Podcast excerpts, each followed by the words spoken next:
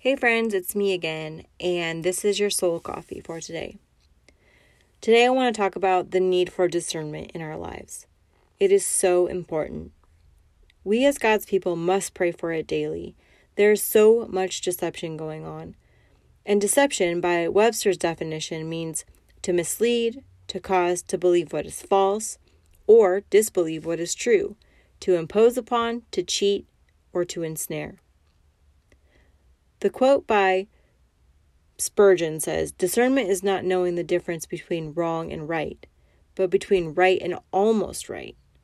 So often, these ideas put before us are not obviously so far from the truth, but as Paul says in Acts 20 30 to 31, for among your own selves will arise men speaking twisted things to draw away the disciples after them. Therefore, be alert.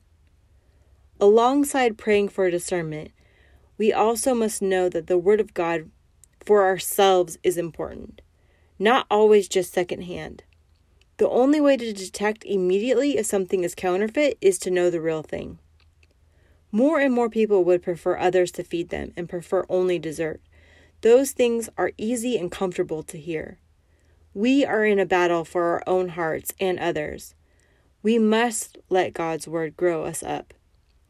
Hear words of encouragement, but also hear words of correction.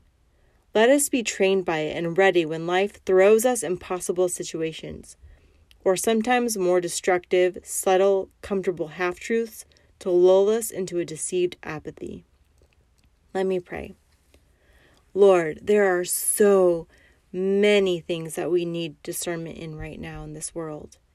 There are so many things that are so close to being right they're almost right, but they are not truly right. Lord, please help us to know by the power of your Holy Spirit those things that are here to deceive us, to mislead us, to disbelieve what is true. Help us to know the way that you want us to walk in. Help us to know your word for ourselves so that we can see the difference between the truth and the lie. In Jesus' name, amen. Be aware today. Pray for discernment. Talk to you soon.